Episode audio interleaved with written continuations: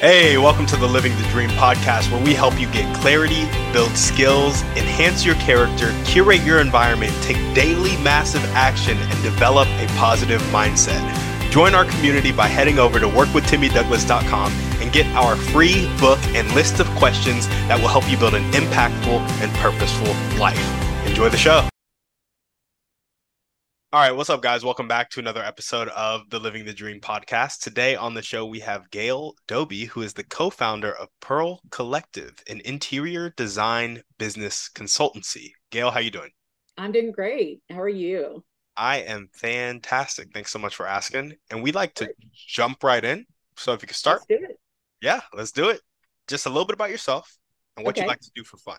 Oh, well, um, actually, I love to read. I am a massive reader, and that's one of the things that I do a lot. And also, travel is my uh, jam if I get a chance to do that, and, and I do. I do a lot of uh, travel for work, but I also do a lot more travel for fun. Uh, I'm trying to get to the point where I'm getting more trips in throughout the year. So, yeah, travel for sure. Where's your uh, favorite place that you've been? Oh gosh, probably my very favorite would have to be two locations. And it would be Sydney, Australia, and New Zealand. Two amazing spots that if you ever get the chance to go, you should go. There we go. There we go. Well, yeah. tell us a little bit more about the Pearl Collective. What does the day to day look like? What do you guys do exactly? Yeah, that's a good question. Well, uh, you know, Pearl Collective, we are in our third brand name. We just rebranded a couple of months ago. And a lot of the reason is because we are changing and growing and we're building a bigger team. So we needed to rebrand. But for the last 15 years plus, we have been doing coaching and consulting around business. We help uh, creatives make more money in their businesses. So we've been doing that for a long time. And you know, there is no single day that's consistent. I just literally got home yesterday from High Point Market, which is a market for designers and retailers and people in the furniture business, uh, manufacturers.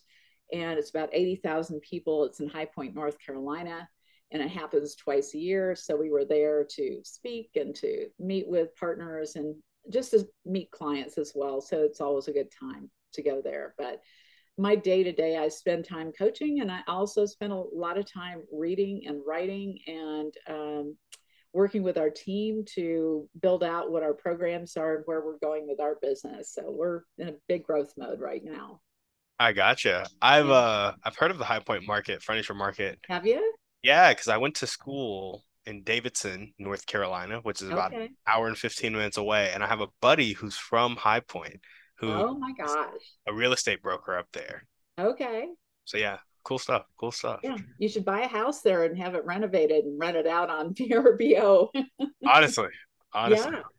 Yeah. yeah it would be a good thing for you to do. So do you guys attend the furniture market twice a year every year or? We do. I've been going there for i don't know eight or nine years at least. Yeah. So yeah we're there twice a year without what other events do you typically speak at or is that the main one Oh, those two are for sure. I speak probably three to four times at that event every twice a year.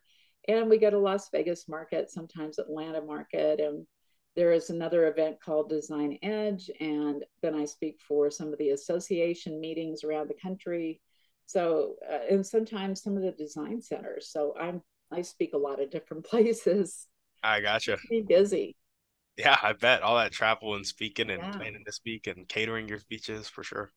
For sure. Well, awesome, Gail. Tell us a little bit more about your motivation. What really gets you up and keeps you going yeah. Well, this is a sickness I have. That's the only way I can describe it. But I have this uh, insatiable need to learn. And I also am highly driven by achievement. That's probably one of my biggest things that I have. And so I have no hesitation to jump out of bed and start working. And I love creating things, writing, and doing all the things that I do and helping our clients. So motivation is not a problem for me. I gotcha. I gotcha. And so um, when it comes time to deploy the discipline, you don't really have a problem kicking it into gear. Oh, I, I have my problems with discipline. I have my guilty things. So, for example, I have no problem waking up early. I'm a really early waker upper.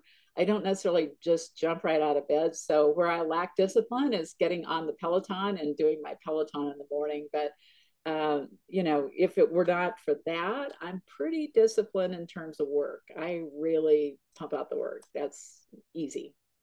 I gotcha. I gotcha. And so, have you always been an entrepreneur and you just had multiple businesses, or what got you into it?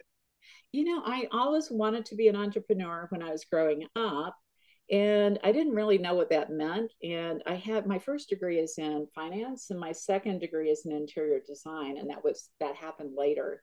But um, I ended up just I was working for a Fortune 500 right out of college the first time and I was in sales and marketing. And then I worked for a smaller company right after that. And then I ended up in consulting. And then I had all my friends hiring me to go do their houses all over the country. So I decided I should go back and get a design degree. And that's really what got me into doing what I'm doing now. And so um, after I went back for that degree, I decided to start my own business because I felt, okay, I've got a business background and I can bring that into the business. But here's what I found out doesn't matter that you've got a business degree from college and a finance degree, it does not tell you how to run a business. So I started my first business out of my house and I did interior design for a long time, over 30 years. But basically, what um, what I found out was it doesn't teach you how to go out and do the marketing for a small company if you're working for a big company like I did first, has nothing to do with that. And the other piece of really understanding that everything comes from the work that you put into it. And nobody's going to give you a roadmap to do that, except that's why I do what I do now. So, my first job or my first business was an interior design business. And I went through a lot of ups and downs with that. And I can certainly dig into that with you but um, the things that I found out were that there are a lot of things they don't teach you in design school. They have one business class for designers, which is not enough. And then even having a four year degree in, in finance doesn't teach you how to run a business, hire people, do all the things that it takes to run a successful business. And then by the time I got to the uh, point of 2007, I decided that I should take the experience that I had. And I had a young woman that had started with me in 2005. And she was a designer, started with me as an intern, and she is now the co founder of this company. And she and I have worked together for um, almost 18 years. And so we started this business because of the very fact that nobody taught people how to run the business of design so that's how we ended up getting into this. And of course there are a lot of learning experiences along the way. Yeah. Yeah. Well tell us about uh i'm curious i'm trying to figure out where i want to start because it seems like there's a lot there. Tell us oh, about yeah. what um what are kind of the two to three key pillars of the business of design? Like what are the first couple things that people really need to know to get off the ground and start building it out? Well, first of all, you have to be able to be willing to sell yourself because you have to sell yourself first to be able to get business. So yeah. that's number one. You got to eh, you have to be willing to do that, and you have to feel good about promoting yourself, and not in a salesy way, but in a way that connects with people. So you have to build relationships. So that's number one. Number two, you need a plan and it doesn't have to be a formal business plan but at least a like a one pager or back of the napkin but know what you're doing and what you're trying to accomplish and who your ideal client is. And then you know how to market a little bit better for that. But number uh, two and three i would say would be have a financial model for how you're going to make money in the business because at least if you do that if you don't have a business plan have a financial model because that can drive the strategy of your business. So, and I think that's true of any business really. So, to me, those are some of the things that I would tell people is if you start there, you're going to be successful. You don't have to be a great designer, but you have to be a great business person to be successful. Yeah, I gotcha. And when you say financial model, you're talking like your cost to acquire the customer, what you're going to service them, and then how much they're going to pay, and what your profit's going to be left over, and that kind of whole process. How are you going to bill for it, and uh, what are the what are the things you have to do? What do you have to invest in to get clients? How much marketing? Um, how does that uh, work, and how much does that cost?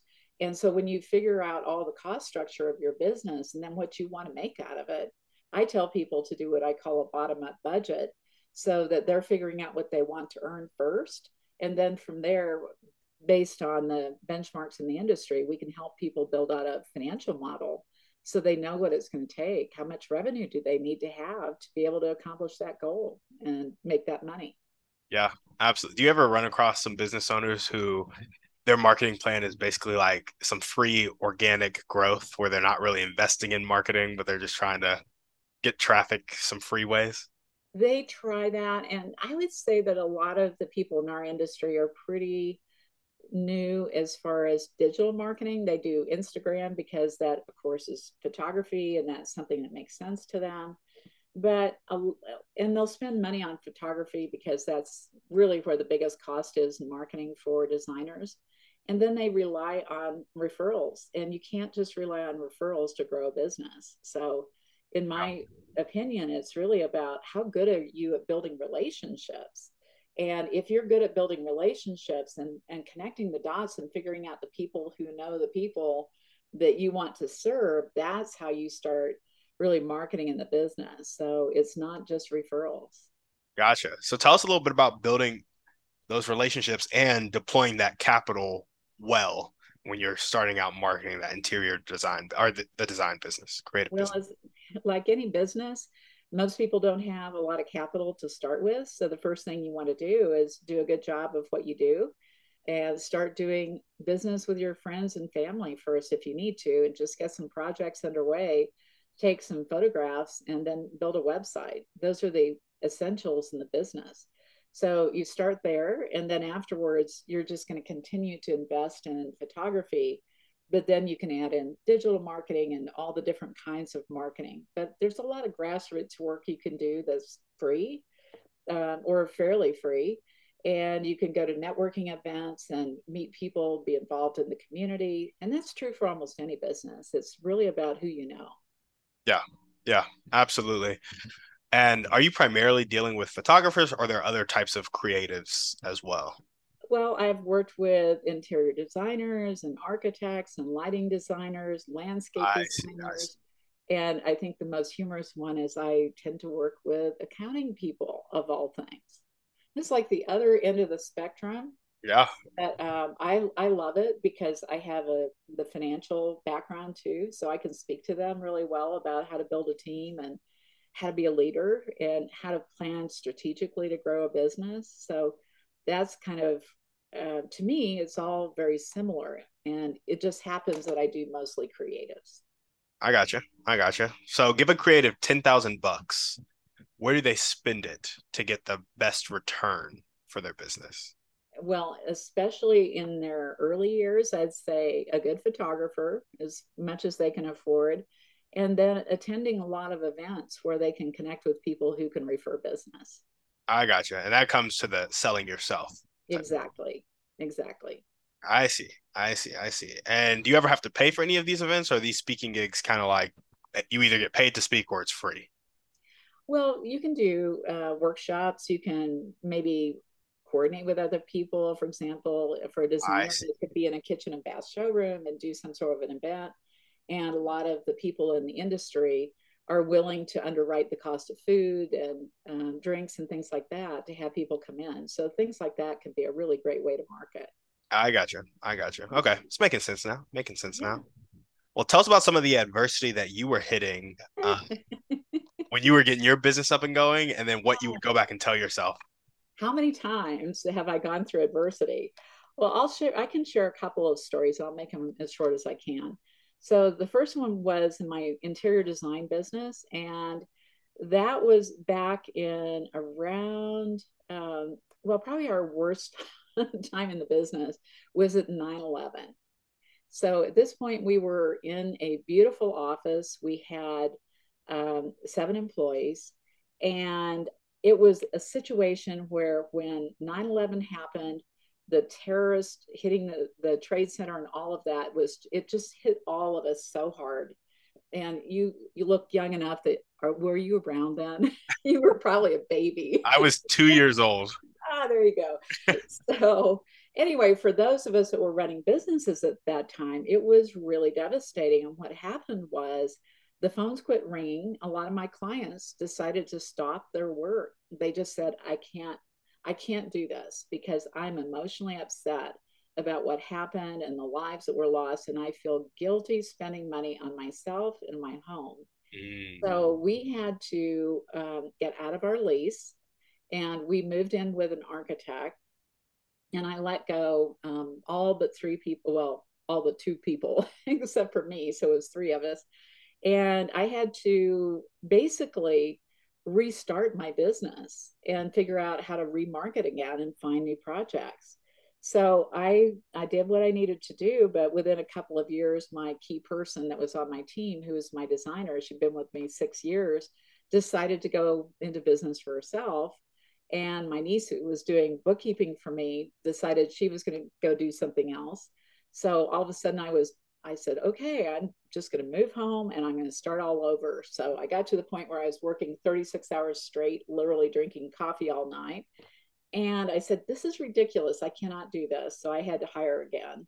So I rebuilt the company. And that was the first really huge challenge that I had to deal with. And that was devastating. So the second one was after I started this business so we started, just imagine this, March 8, 2008. You're a little bit older by then. and uh, we decided to start the business. And our first month of revenue was in October of that year. In October of 2008, for those of you who don't know this, was when the recession started. The whole housing market collapsed. Everything was a disaster. 40% of designers went out of business and all of a sudden, I'm sitting here saying, huh, $86,000 of business in one month. And we had to share that with a partner. So we got half of that. And that had to tide us over for a year. And so we're sitting here going, oh my God, how are we going to stay in business? So we were fingernails hanging on for about four to five years before we started to figure out exactly what to do because switching into a different industry, you better darn well know what you're getting into. But then again, I'm, I'm an entrepreneur, so I jumped in without really thinking it through all the way. So I made every classic mistake that you could make. Didn't have the business plan, didn't have the financial model. So why do you think I talk about that now? Yeah. because I've learned my lesson. And so I learned the hard way. And so I had to kind of hang on and so we've gone through a couple of really interesting periods. And of course, now we're going through yet another interesting period. And then COVID. Who knew that we were going to have COVID? Yeah. Except a friend of mine knew that. Wait, how did know? Uh, he he is in a he's so interesting. He can figure stuff out.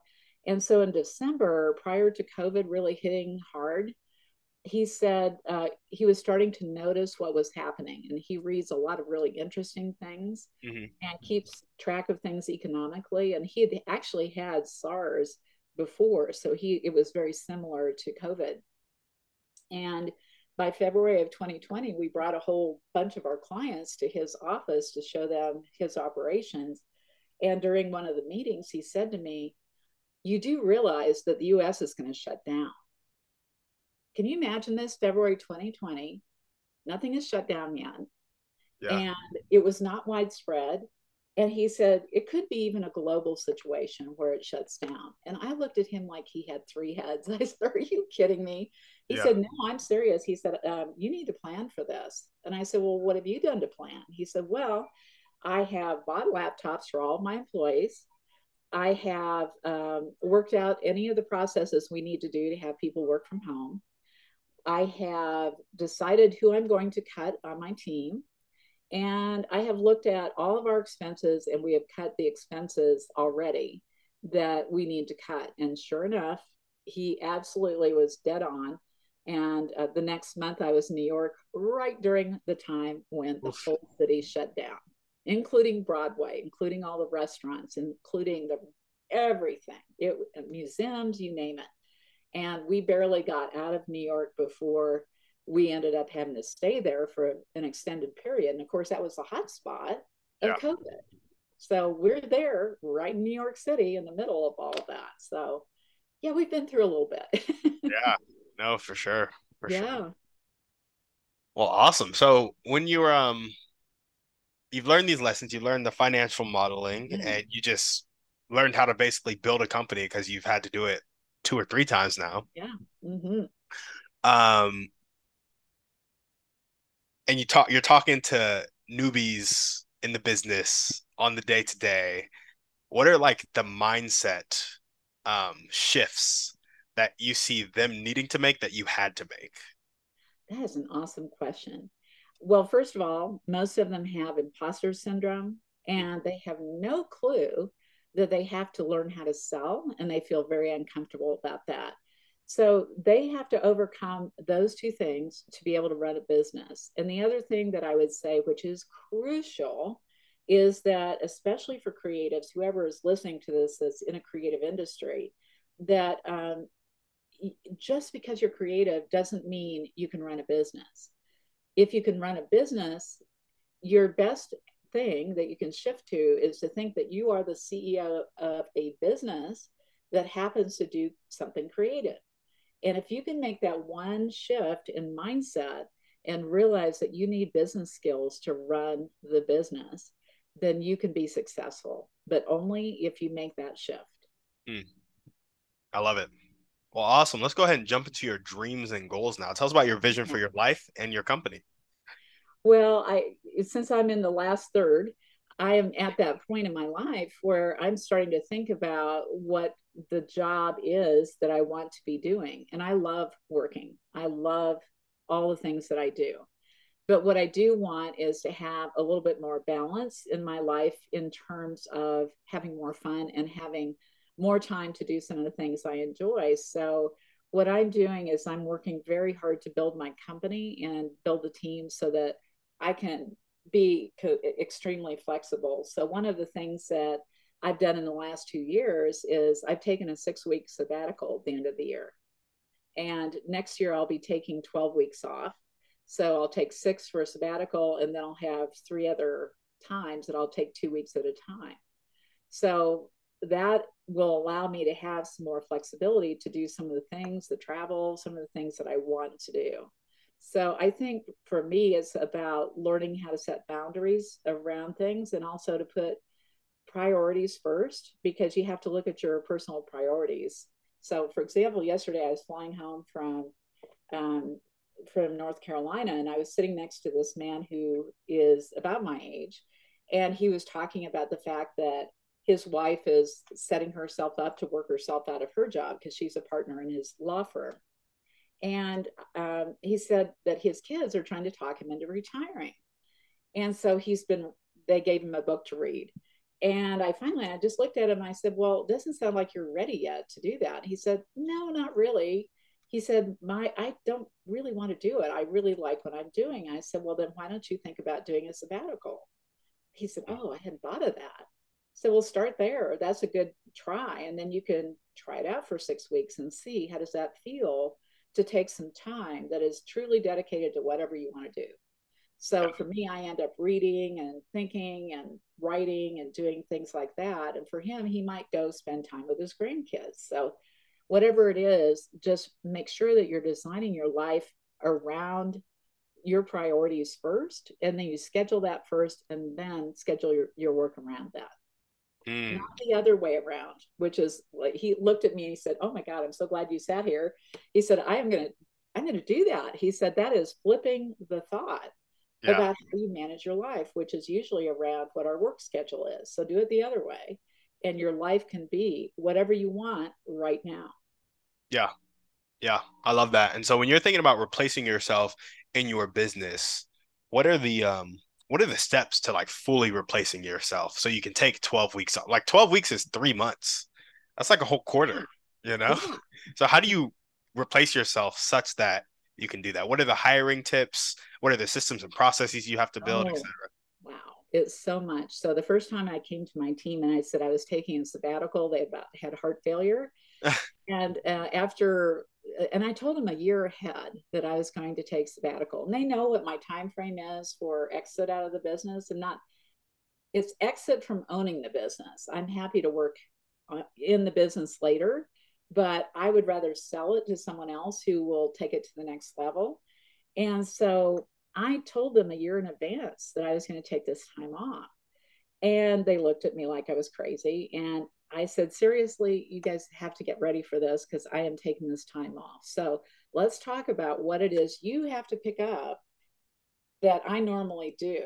And it was a really eye opening experience for them. How much I do for the business, they have no clue about. Mm. So, um, what you need to do is have a job description for yourself that has all the tasks and the roles that you're currently doing. And what you do is you start working on the things that take the most time that you like the least. And you start working toward who can take that off of my plate. And then you start working on systems, processes, and checklists for that and start teaching and mentoring people to take those things off of your plate. So the same thing applies whether you're doing a sabbatical for six weeks or you're going to get yourself in an exit position for your business, which takes five to 10 years to do well. And so you're looking at that and you slowly work all these things off of your plate until you're only doing what you're really gifted at doing. And then you're going to have to look for somebody who is unique like you are and that has some skills that you can turn into a position that can take part of what you're doing. So it may be that you can't hire one person to take your job, but you might be able to hire several people to take certain parts of your role and do those well. So that's what I've done is I have offloaded certain tasks to certain people that have a unique skill set that I also have. Hmm. I like it. Um, do you know who Alex and Leila Hormozi are? I do. Yeah, I, I think I heard Leila talking one time. She was like, Yeah, I need like six people to replace yeah. Alex in the business. Well, and that's true. And one person is really great at sales and he's also good at finance. Mm-hmm. And so I have been teaching him to do some of the things that I do because I've created a lot of products and tools. And so right now, what I'm doing is I'm working on a plan that's going to be a five year plan for our business for developing content and developing our coaching team and all of that. So I've got all of this in the works right now. So it's a big plan. And then I'll break it down into the pieces and then we'll put those into project plans in Asana and start working toward getting those things set up so that the company is ready for me to exit. Mm. And what's your target exit price? Do you have mm. one? Oh, a target exit price? Uh, five million. Five million. There mm-hmm. we go. Yep. There we That's go. my number. And do you have a you have a date? Uh, five years. Five years from today, or was it like five years, two years ago, type of mm, five years, about six months ago.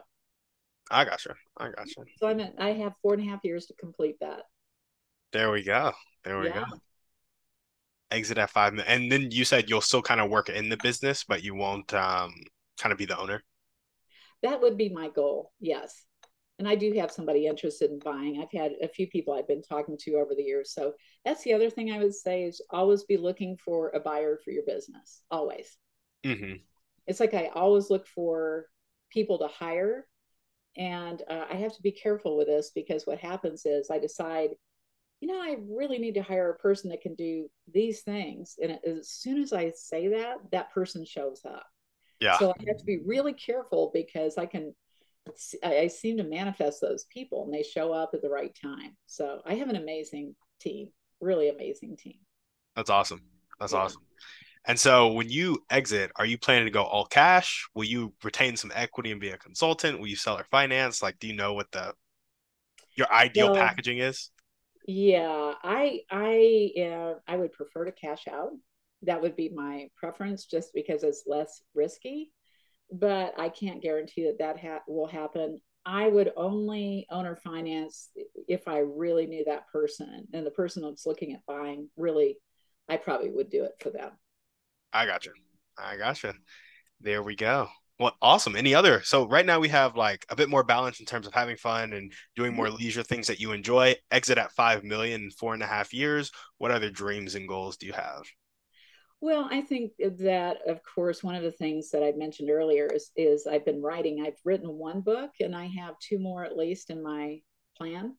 And uh, one of those I'll be working on. I've started working on the the outline, and I'm starting to tell people that I'm writing yeah. the second book because once you say that, you're committing yourself to the future.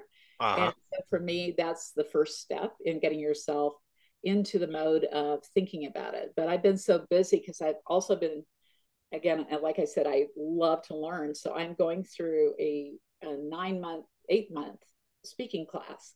And that's to learn how to do really great keynotes. And one of the teachers is also a teacher that is works with people on she's done ghostwriting and she teaches classes on how to write a must read book so um, one of your questions was who would I want to work with? And um, that would be the person I'd want to work with is with AJ to be able to write an even better second book. So I'm looking to improve on my writing skills and uh, complete those two books. So those are two big things I have to work on. I gotcha. And what was your first book? Uh, my first one is called Business Breakthrough, and it's on Amazon. Gotcha, gotcha, gotcha, gotcha. And the next two, will they also be about business or? They will. Nice. They will. And they're going to be about, the next one is going to be um, also about kind of the new stage of business. So the first one is for people who are starting out, the next one is for people who are starting to grow and starting to figure out how to build a team. And the third one will be for people who are wanting to scale their business and take it up to a really high level. Yeah, I gotcha. Very nice. Very nice. Well, we kind of got your skills that you want to improve. And that was our next question. I got writing skills and speaking skills. Any others right. that you want to put on there? Well, I think that those are probably the two key ones. And, um, but I would also add in that mentoring is essential for getting yourself ready for exit and also for building a team. So I would say that's a skill that I will continue to work on that in training.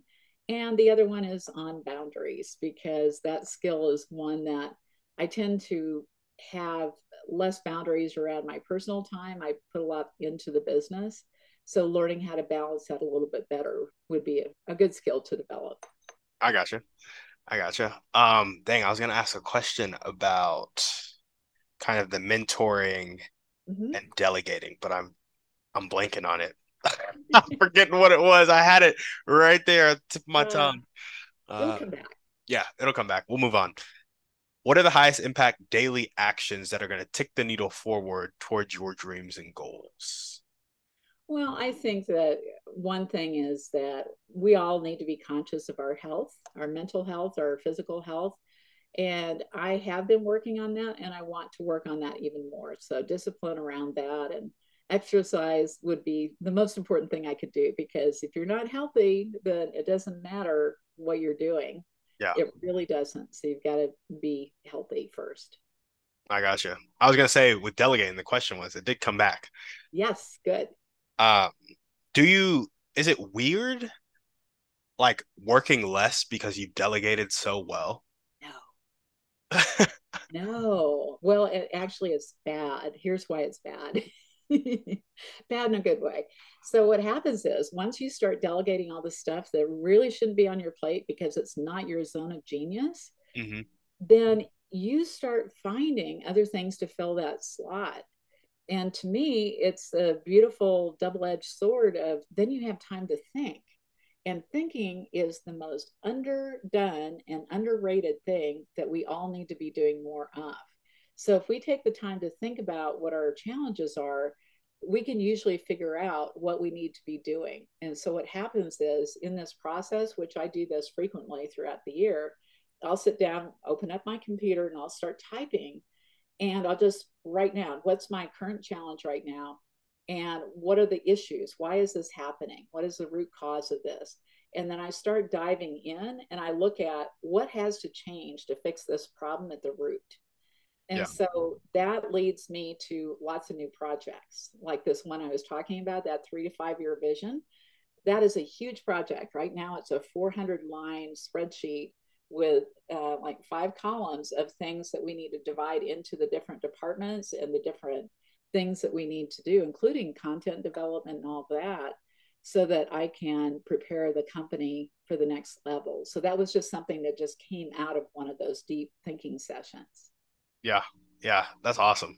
Um, thinking it's it's also a skill, you know, to be able to like clearly and focused thinking takes takes effort. It does take effort, and some people. I, love this story. This is one of my clients. I saw her a few days ago, and we had a retreat for one of our groups, our mastermind groups, and it was the very first one. And I said to the whole group, I said, one of the most important things you can schedule is thinking time. You need at least two hours a week unblocked. Nobody can bother you. You cannot talk to anybody. You just need to think. And she said, What am I supposed to be thinking about? Cute little North Carolina accent. She's yeah. a little tiny itty bitty person and just as cute as she could be. And I said, Well, you're thinking about your business. So you're thinking about the the business and you're thinking about what you can do better. And she said oh i get it. So now of course she understands 100% and um and she does that. Yeah. but a lot of people don't take that time. They do not schedule that into their weeks and it's absolutely vital in order for you to grow your business and to solve problems is to take time to think about the business. Yeah like some small changes in the strategy plays after a deep yeah. thinking sesh can produce a lot of results on the bottom line if you do it well. Exactly. Awesome. Well, what character trait do you most need to develop right now to make your dream life come true? Ah, well, I think it goes back to discipline. That would be the thing. I don't have any issues at work, but I do personally, so I need to work on that.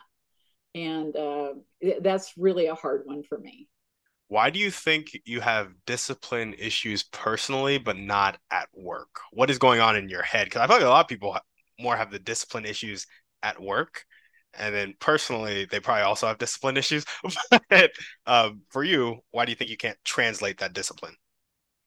I think it's because i get so wrapped up in the vision that i have and the dream that i have and the things that i want to accomplish and i'm like I said, I was very achievement oriented. So for me, it's easy to be disciplined about that. Mm-hmm. But for personal, you can put that off. Sometimes you put yourself last. And the yeah. reality is we a lot of us put ourselves last. Yeah. And we have to, if we were to switch that and really think about ourselves a little bit more on the front end, it would probably be better overall. Because the reason why is I think um, women are guilty of this. We are very much people pleasers. We want to take care of other people. We want to help other people, nurture other people. So we tend to put other people first. And it's really hard. You feel selfish if you do things for yourself. So I think those are some of the things that keep me from being as disciplined as I should be, probably. I gotcha. And how do you think you could mm, improve your chances of success with the discipline? Because, yes, there's the making a choice in the moment, but also they're setting up accountability systems around you to help facilitate that choice. So, how do you think you can set yourself up better on the personal side of things? Well, I go through cycles where I do have accountability partners from time to time, mm-hmm. and I I think that I just have to be more willing to commit to that yeah. and just stick with it because there's another piece of being an entrepreneur. We've got a jillion ideas. We are going to consistently come up with ideas. So we'll fill our plate with so many things. And then all of a sudden we run out of time for other things. So we, I think we have to learn how to set boundaries and be focused and really look at the outcomes we're trying to get so that we are really making the decision and sticking with it and being true to that. Because if we don't do that, um, can we trust ourselves? And that's an issue that we all need to think about. Do we trust ourselves to do the things for ourselves that we need to? Mm. Mm. Yeah, I like that a lot. I'm trying to think about what um like what systems you could set up to help enforce those boundaries because you're right it's like it does have to be a personal choice but it's also hard to eat junk food if there's no junk food in the house and so it's like what systems could you set up in your workplace like i'm like if your computer could lock at 5 p.m and you can't do any more work on your computer that could be i don't i don't i don't know if i could do that or not but that would be something to lock it up. yeah. Yeah. Or like I think Brandon Turner, he was like he had trouble with his phone a lot. And so what he said is he had his assistant take his phone and put it in a safe that only she knew the code to, and he got access to it one hour a day. And during that hour, his assistant would unlock the safe, give him his phone, and then she would take it back after that hour. Something like that. Well, for me, I, I know that when I was working out um, on a consistent basis with a personal trainer, if, if I'm investing in something, I'm going I'm going to do that because I don't mm. want to waste the money. So uh, having somebody like that that you're accountable to, that you're paying, that tends to make you a little more accountable. And I think the other thing is not wanting to disappoint other people. But for example, in terms of just trying to lose weight, I decided about and this is kind of funny, about 15 months ago, I told my husband, I said, I'm done cooking. I've cooked enough. I'm done.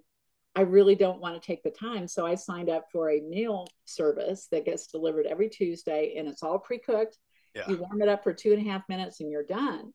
And that made a huge difference. And he's he's lost a lot of weight.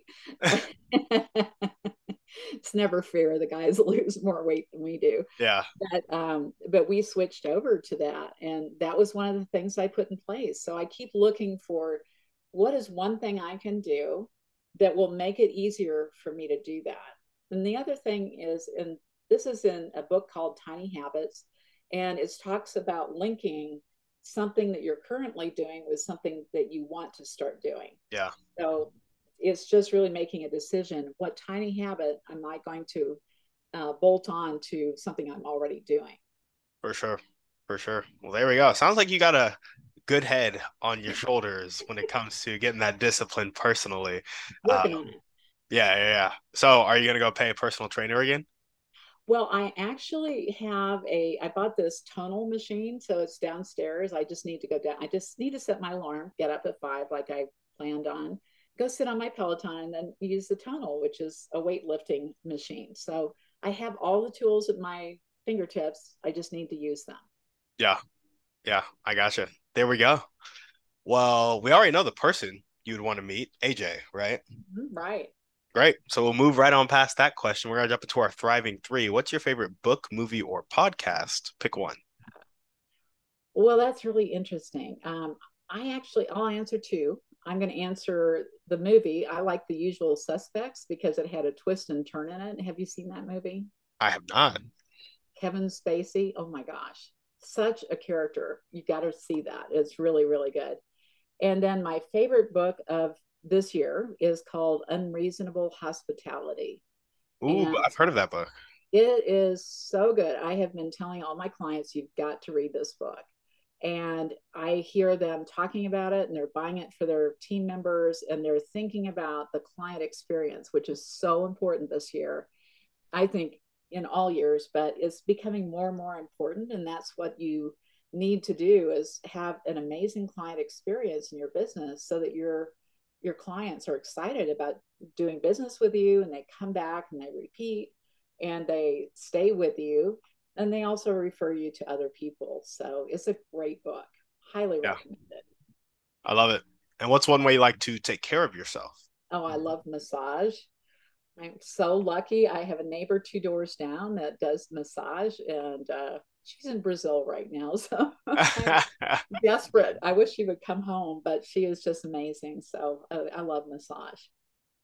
And what is one action step? This is a a really simple question for you actually because you're such a focused person uh, one action step you can take right now or continue to take to meet and work with aj well actually i could sign up for her class because she has a class coming up in september and i'm just trying to decide if i have the capacity in the fall to do that class but it it should be a really good class she's amazing i love her book so anybody that wants to write a book I recommend it. It's um, right a must read. Mm. There we go. And all right, on to the final series of questions. Now, these sure. can get a bit personal. So if you don't want to answer any of them, you can say I pass and we'll let you pass. What is one limiting belief that continues to pop up in your life, if any? Well, I would say this is not just a limiting belief, it's a reality and it's denial of the reality, which is that we have cycles in, in the economy and so I shared with you about the things that I went through in my other businesses. And so in this particular situation, I would say that you have to know that the economic cycles are going to come every five to seven years. Who knew about COVID? So we had that, and that triggered a lot of what's going on right now. But there were other things causing that. So I would say that my limiting belief is that um, that might prevent me from hitting my exit target number. That's my limiting belief because I don't know how long this is going to go on and how deeply it's going to affect my business in the next one to two years. Mm, so that the, the, the cycles might prevent you from hitting that exit number. Yes, which I I don't want that to happen. So I'm trying to figure out how to make sure that doesn't happen to me. And where does that belief come from? well, I would have to say reality. And I, I think that I started realizing probably three or four years ago, I was starting to see those cycles. And I've been on the planet for a while. So I've seen these cycles over the course of my lifetime. And the reality is, we need to face reality. yeah. This is the case. And so you've got to have a plan to deal with that. And I think that's where, as an entrepreneur, it's easy to get caught up into the positive thinking realm but you have to be a realist as well. So I'd say that. I gotcha. I gotcha. Um, this question may have no merit, but I'm going to ask it anyway. It. Have you ever heard that quote that um, the reasonable man adapts himself to the world, the unreasonable man adapts the world to himself, and so all progress is contingent on the unreasonable man? Absolutely. And so I guess I'm going to push back a little bit here and say, what level of action would you have to do in your business to make it unreasonable for you to not hit that target exit in four and a half years? What would have to change? Well, I think that's that plan I've been working on, and that just kind of popped up two weeks ago. And I had a week where we have what we call a production week where I don't have meetings. Mm-hmm. And I sat down for about four days and spent a lot of time thinking about the massive action we could take to disrupt our industry and so that's what i'm working on and is what are the things i can do to disrupt our industry and also um, leapfrog way beyond where our competitors could possibly go. I got you that's my goal. So even though you're grounded in reality you're not necessarily accepting it you're just aware of the reality. Oh like my friend who said um, that covid was going to be a real deal. You have to look at the reality and accept the reality but plan for and work hard for what you can do to take it to another level. Think about how you can 10x it, not just 2x it or grow in- incrementally. You have to look 10x. at how do you do that 10x? How yeah. do you take it to that next level? How do you overcome what could be competitive pressures? Because all of a sudden, after 15 years in the business, there are probably 30 coaches that have popped into our industry yeah. And so they're competing with us. And I look at it and say, how can we be so good that we're undeniable? So if you're undeniable, it doesn't matter what the economy is because there will still be business if you're undeniable at the top of your game. So that's what I'm working on. There we go.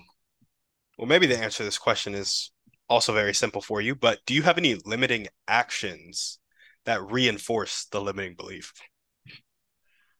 Oh, now that's an interesting thought. Um, I would say that I was, um, hmm, that is such a tough question for me. And I would say the reason it's a tough one is that I'm doing speaking, but I have to do more speaking, which is why I'm also trying to take it to another level of my speaking uh, mm-hmm. skill. Mm-hmm. And so I would say that would be it. I gotcha. Maybe just not feeling like I'm quite where I need to be. And, but I'm working on it. So I, I know that whatever I'm not good at doing, I need to figure out what I need to do to get better at it. And so I think that that's really the goal is trying to find ways to be better in the things that are going to take you to the next level in your life and your business. Yeah. Yeah. Well, awesome. We only got one last question for you because you just went ahead and answered the other one. So, okay. Um, what's your favorite belief about yourself? Oh, favorite belief about myself. I think I would probably say that I believe that I can overcome almost anything if I have to. Uh, life has not always been easy. There have been challenges throughout my life, but if I am faced with something that's difficult and challenging, um, that's probably when I'm my best. Yeah. Pressure makes diamonds. It does. it does. well, awesome, Gail. That's all we got for you. Thanks so much for coming on the show. It's my pleasure. Thank you for having me, Tim. Of course. Is there anything else you want to chat about before we sign off? Well, I think what you're doing is great. And I love the fact that you're asking these hard questions. And I hope you're getting the kinds of interviews that you need to help other people because to me, there is so much negative self belief out there, and other people need to know that there are things they can do to up- overcome those negative self beliefs and go for their dreams. So I think what you're doing is great, and I just give you big props. Thank you. I appreciate that, and yeah, I um, I love helping people out. You know, so it's always a good time. Awesome. Well, cool. Uh, if people wanted to find more out about you, where would they go? They can go to thepearlcollective.com. Awesome. And if you guys are listening to this and you loved what Gail had to say, loved her energy, go ahead and check out thepearlcollective.com. It will be down in the show notes. Thank you guys so much for listening. We will see you on the next one. And on that note, we're out. Hey there, thanks for listening to the show. If you enjoyed today's episode, make sure to leave a review and send it to a friend. Don't forget, head over to workwithtimmydouglas.com to get your list of life changing questions and our free book, Impact Ignition Live a Purposeful Life. See you tomorrow for another show.